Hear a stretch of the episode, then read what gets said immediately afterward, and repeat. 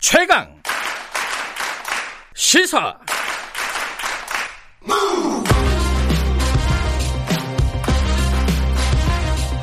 지금 여러분께서는 김경래 기자의 최강 시사를 듣고 계십니다.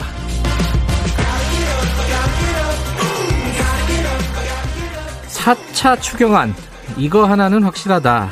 더불어민주당이 야당이었으면 반대했을 것이다. 이게 이제 주진영 열린민주당 최고위원이 페이스북에다 쓴 글입니다.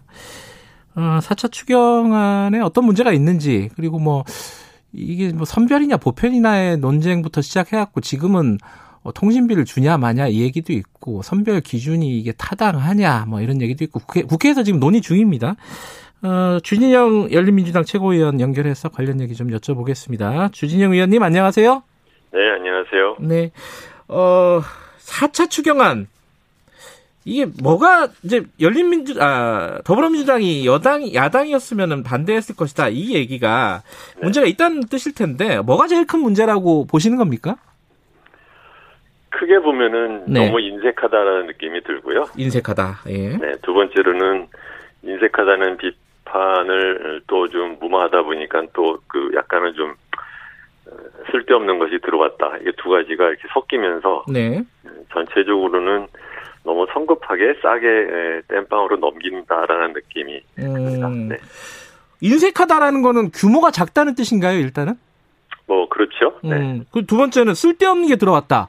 어떤 거를 말씀하시는 거죠? 뭐 대표적으로 제일 큰 거는 이제 그 통신 지원금이고요. 네.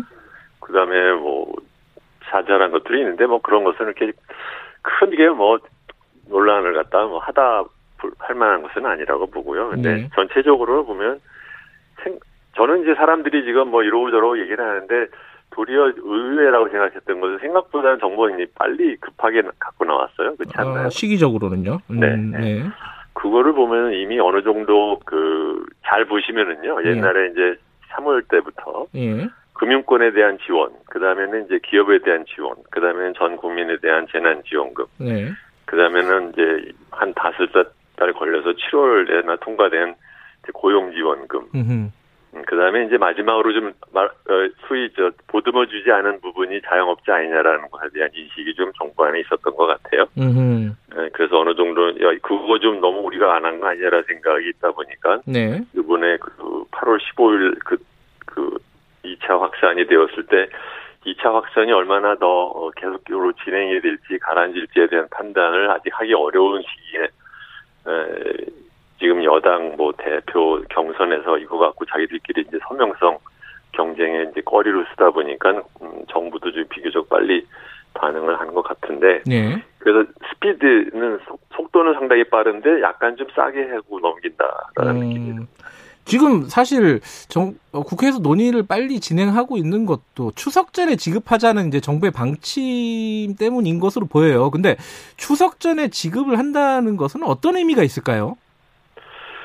사실 저는 그잘 모르겠어요. 네, 그 추석이냐 아니냐랑 무슨 상관이 그렇게 대단하게 있는 건지는 음. 뭐 빠르면 빠를수록 기왕한다고 하면 빠르면 네. 빠를수록 좋겠죠. 네. 음. 아까 이제 적다라고 말씀을 하셨는데 인색하다. 네. 네. 그럼 이번에 7.8조잖아요. 네. 어, 어느 정도 규모가 되면은 인색하다는 얘기를 안 들을까요? 아, 그걸 뭐 어떻게 알겠습니까, 그렇죠? 네, 네. 대상자와 대, 지급하는 사람에 대한 또 네. 액수가 있는 것인데, 근데 네. 지금 보면 뭐 집합 금지 업종 200만 원, 뭐 제한 업종 150, 뭐 일반 업종 뭐 100 이렇게 하는데 어, 예를 들어서 1년 연간 매출 4억이라고 하면은 이제 하루 매출이 이제 말하자면 100인 거잖아요. 네. 어, 근데 물론 1년 내내 고생한 건 아니다 하더라도 거의 한 반년 갔단 말이죠. 네. 요건 꼭 뭐, 요 부분만 고생한 건 아니잖아요, 자영업자들이요. 네네. 네, 그런 걸 생각하면 이렇게 대단한 액수라고 보기는 어렵고. 네. 게다가 이제 그것이 그 대면 서비스 업종에 해당되는 그 중, 사람들 중에서 해고됐는데 이제 고용지원금 대상이 안 된 사람들도 꽤 많을 거예요. 네. 네. 그런 분들에 대해서 좀 연결을 했었으면 더 좋았을 텐데 그런 것들은 빠지고 하다 보니까 전체적으로는 음. 액수가 상당히 작은 느낌은 듭니다. 그 어, 노동자에 대한 얘기는 조금 이따 하도록 네. 하고요. 일단은 그 업종별로 말씀하신 대로 이제 차등을 뒀잖아요. 네. 이 부분을 업종별 차등을 없애고 네. 어, 지금 매출액 기준이 4억 이하인데 이걸 좀 네. 올리는 게 어떠냐 이렇게 말씀하셨어요. 그렇죠. 저희 당에서는 그렇게 했습니다. 예. 이게 그러면은 어, 업종별 차등이라는 게 문을 완전히 닫게 했기 때문에 이제 일종의 보상 차원인 것 같은데 이게 어떻게 네. 보면 네. 또 합리적일 것 같거든요. 이거를 없애자고 그렇죠. 하는 이유가 뭐라고 생각하시는 겁니까? 정부가 지금 보면 네. 그러니까 지금 2월 달부터 8월 어, 달까지 비교적 방역을 잘했기 때문에 우리나라가 선방을 했다고 하지만 그렇다고 그 기간에 걸쳐서 자영업자분들이 피해를 안 본 건 아니잖아요. 그렇죠? 네. 근데 이제 이것을 시에 어떻게 보면 이제 시간적으로 8월 15일이라는 그 날부터 지금까지 짧은 window 기준으로 보다 보니까 예. 이제 어떻게 보면 없는 돈을 그래도 뭐 누구한테 좀 더 주는 것 같고 또 이렇게 해야 또 뭔가 대단하게 성달한 느낌도 들고 하다 보니까 이렇게 되는데 저도 회사에서 있어 보면은 이게 그 격리 쪽 직원들이요 이렇게 이렇게 자기 딴에는 세세하게 나누는 걸 대단한 자기들의 능력이라고 또 생각하는 경향이 있어요. 네. 음.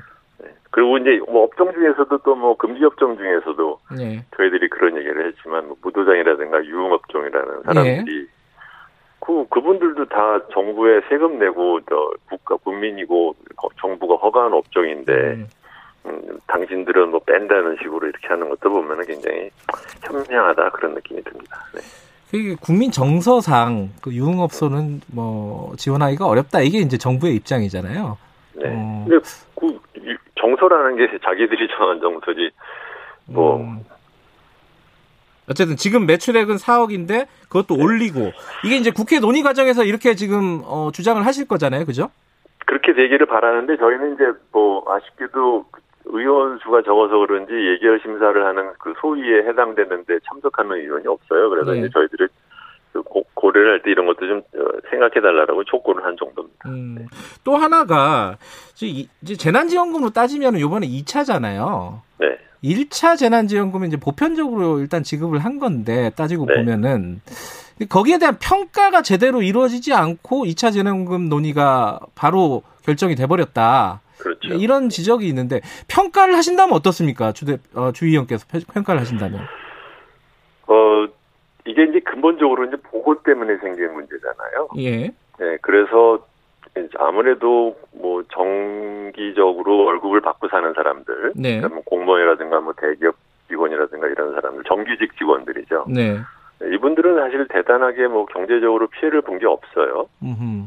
어, 그런 것을 생각을 하면 이제 시급하기 때문에 보편적으로 한다고 하지만 네.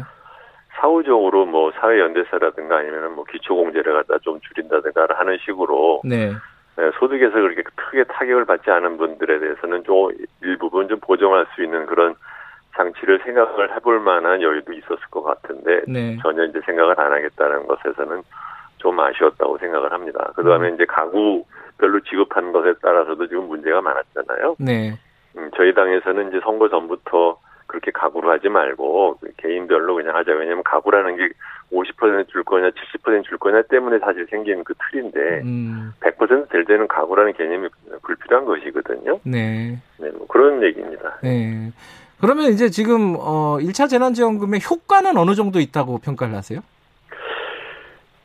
사실 액수가 너무 작아서 아. 그 대단하게 그 드러내기가 어려울 거라고 물론 이제 안 주는 것보다는 낫지만 그것 예, 예. 때문에 얼마나 효과가 있었느냐. 이거 정부는 그걸 갖다 지원금의 효과라고 볼 수 있는 보고 싶어 할 텐데 제가 보기에는 우리가 방역을 잘했기 때문에 그리고 국민들이 협조를 그만큼 음. 잘했기 때문에 네, 이만큼 한다고 생각합니다. 근데 계속 적다고 말씀하시는데 네. 재정부 기재부 입장은 아, 네. 지금 이제 그 재정 관리도 해야 되고 국가 부채도 네. 지금 늘어나고 있고 이 얘기는 어 뭐 추경할 때마다 얘기를 하잖아요. 그렇죠. 그건 엄살이라고 보시는 거예요, 그러면은? 아니, 뭐 엄살이 아니겠죠. 근데 네. 제 말씀은 어, 음.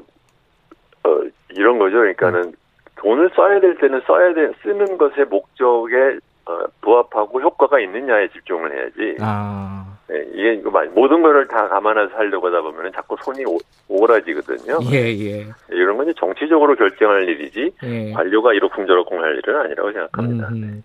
그리고 이번에 이제 논란이 되고 있는 게 통신비 2만 원인데 네. 이게 어, 준희영 의원께서는 두고두고 조롱을 받을 것이다. 네. 굉장히 이제 강한 어조로 비판을 하셨어요. 그 이유가 뭔가요? 그래도 그 정부 입장은 도움 된다. 4인 가족이면 8만 원인데 이거 작은 돈이냐 이거거든요, 지금.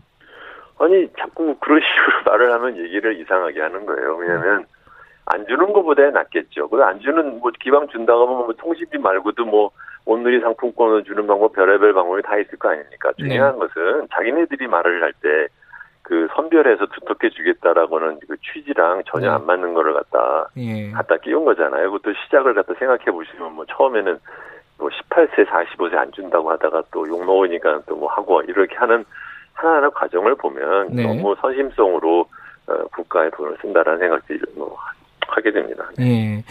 그리고 아까 말씀하신 거좀 뒤에 얘기하겠다고 한 게 이제 자영업자들도 네. 힘든 건 마찬가지지만 거기에 고용된 사람들한테는 온기가 안 간다. 그렇죠. 그럼 어떻게 해야 된다고 보시는 거예요, 이거는? 정부가 그 예. 기업들한테 지원을 할 때 고용 그 안정 그 고용 뭐 안정에 대한 기금으로 이제 지원을 한 것 같이 예. 좀 더 액수를 늘리는 대신에 그 중에 뭐 예를 들어서 뭐 퍼센티지로 치면 뭐 3분의 2는 임금으로 쓰라든가 네, 아니면은 임금을 갖다 그 뭐 고용을 갖다 유지를 한 사람에 대해서는 뭐 두 배를 준다든가 뭐 이런 식으로 연계를 할 수 있는 방법이 지금 중요한 것은 전달하는 체계에서 타겟을 골라내기 어렵다는 거잖아요. 그렇죠. 그럼 그렇다고 하면은 고용주한테 그것을 연계를 했으면 훨씬 더 좋지 않았을까 뭐 그런 음. 생각을 좀 합니다. 그럼 기본적으로는 어, 자영업자들한테 주는 액수는 늘리되 그 네. 늘리는 돈의 일정 부분은 고용, 그렇죠. 예, 피고용인에게 노동자들에게 그렇죠. 네. 돌아갈 수 있게끔 설계를 하는 게 바람직하겠다. 네. 그렇습니다. 음, 근데 정부도 지금 그 부분에 대해서 여러 가지 어, 지원책을 내놨잖아요. 예. 뭐 그 부분은 부족하다고 1차, 보십니까? 그렇죠. 지금 보면은 음. 이제 1차 지원금에서 받았던 150만 원 받았다는 주기로 했던 사람들한테 이제 추가로 50더 더 주고 예, 예. 그때 아예 못 받았던 사람들한테는 이제 신청 받아가지고 3개월간 150 주겠다는 건데 그때도 예. 잘 생각해 보시면 원래 사람들이 정부가 말했던 것보다 훨씬 더 많은 사람들이 신청을 했어요. 네. 네, 그 다음에는 또 그 사람들 중에 신청했는데 못 받았던 사람도 있단 말이죠. 근데 사실은 그거, 그거 역시 일정 기준을 지켜야 돼요. 그런데 음. 거, 거기에 빠져 있는 사람들이 굉장히 많고 특히 여성 노동자들, 그러니까 대면 서비스일수록 여자들이 많은데. 네.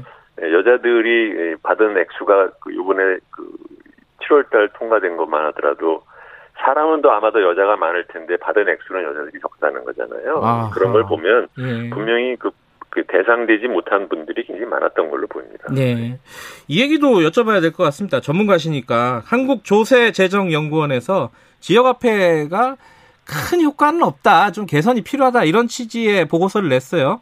네. 어, 여기 이제 이재명 지사나 지금 더불어민주당 쪽에서는 뭐 그렇지 않다라고 강하게 반발을 하고 있는 상황인데 네. 경제 전문가로서는 이거 이 논란은 어떻게 보십니까? 저도 이 논란 얘기를 하셔서 예. 뭐 읽어봤거든요. 보고서요. 예. 네. 근데 뭐 누가 읽어봐도 뭐 그렇게 대단하게 그 억지스러운 주장을 한 거는 아니고 네. 그런 대신에 두 가지를 나눠보죠. 그러니까 하나는 안 주는 것보다는 효과가 있겠죠. 자꾸 정치권은 안 주는 것 대비 효과가 있다는 식의 너무 그 몰두를 하는데 네, 이 네. 분석 보고서는 현금으로 주었을 때 대비 효과가 있었을까라는 것은 근데 현금으로 주질 않았으니까 비교하기는 어렵잖아요. 네. 그러니까 기본적으로 매출 데이터를 자기네들이 들여다봤는데 네. 효과가 보이지는 않더라. 음흠. 없다라는 뜻은 아니죠. 근데 가설 검증이라는 이제 단계가 그런 것이니까. 예. 근데 물론 이제 기간이 2018년까지 이제 최근에 우리나라가 지금 그 이런 지역 화폐가 본격적으로 늘기 시작한 게 2018년 한 3조 썼고 2019년에 한 9조 썼거든요. 예. 음, 그러니까 막상 이제 크게 늘린 작게 쓸 때는 효과가 당연히 안 보이겠죠. 그렇죠? 음. 네. 있어도 뭐 드러나지 않을 수 있고 그런데 네. 이제 구조 썼을 때는 어떨지 또는 음. 이제 내년에 이제 20년에 이제 훨씬 더 많이 썼을 때는 어떨지 뭐 이런 것은 아직 잘 모르지만 적어도 그 연구를 하는 사람 입장에서는 그 정도까지는 얘기를 갖다 할 수 있는 것 같아요. 음 근데 그걸 갖고 이렇게까지 뭐 발끈하는 걸 보면 그릇이 작다. 뭐 그런 생각을 합니다. 네. 이게 이제 사실은 국책 연구기관이잖아요. 조세 네. 재정연구원이. 네. 그 국책 연구기관이 그 문재인 정부의 어, 공약을 정면으로 지금 비판하는 거 아니냐 이런 취지의 비, 어, 얘기를 했어요 이재명 지사가 네, 비판하면 어때서? 아니, 아니, 굉장히 웃기는 얘기입니다. 뭐냐면 어. 아니 국책 연구기관이라고 해서 정부의 정책에 비판적인 얘기를 할 수 없다라는 말을 하는 거냐? 그럼 거꾸로 네. 네. 그렇게 질문을 하고 싶고 두 번째로는 이 보고서가 이렇게 대단히 비판적인 보고서가 아니에요. 그러니까 전체적으로 생각할 때 예. 비효율적이다. 왜냐하면 100을 주는 경우에 지역 사랑권을 사랑 그 협회를 쓰라고 해서 이제 예. 그 디스카운트를 해서 예. 10% 디스카운트를 하는 대신에 이제 중앙 정부가 그걸 보전을 해 주거든요. 예.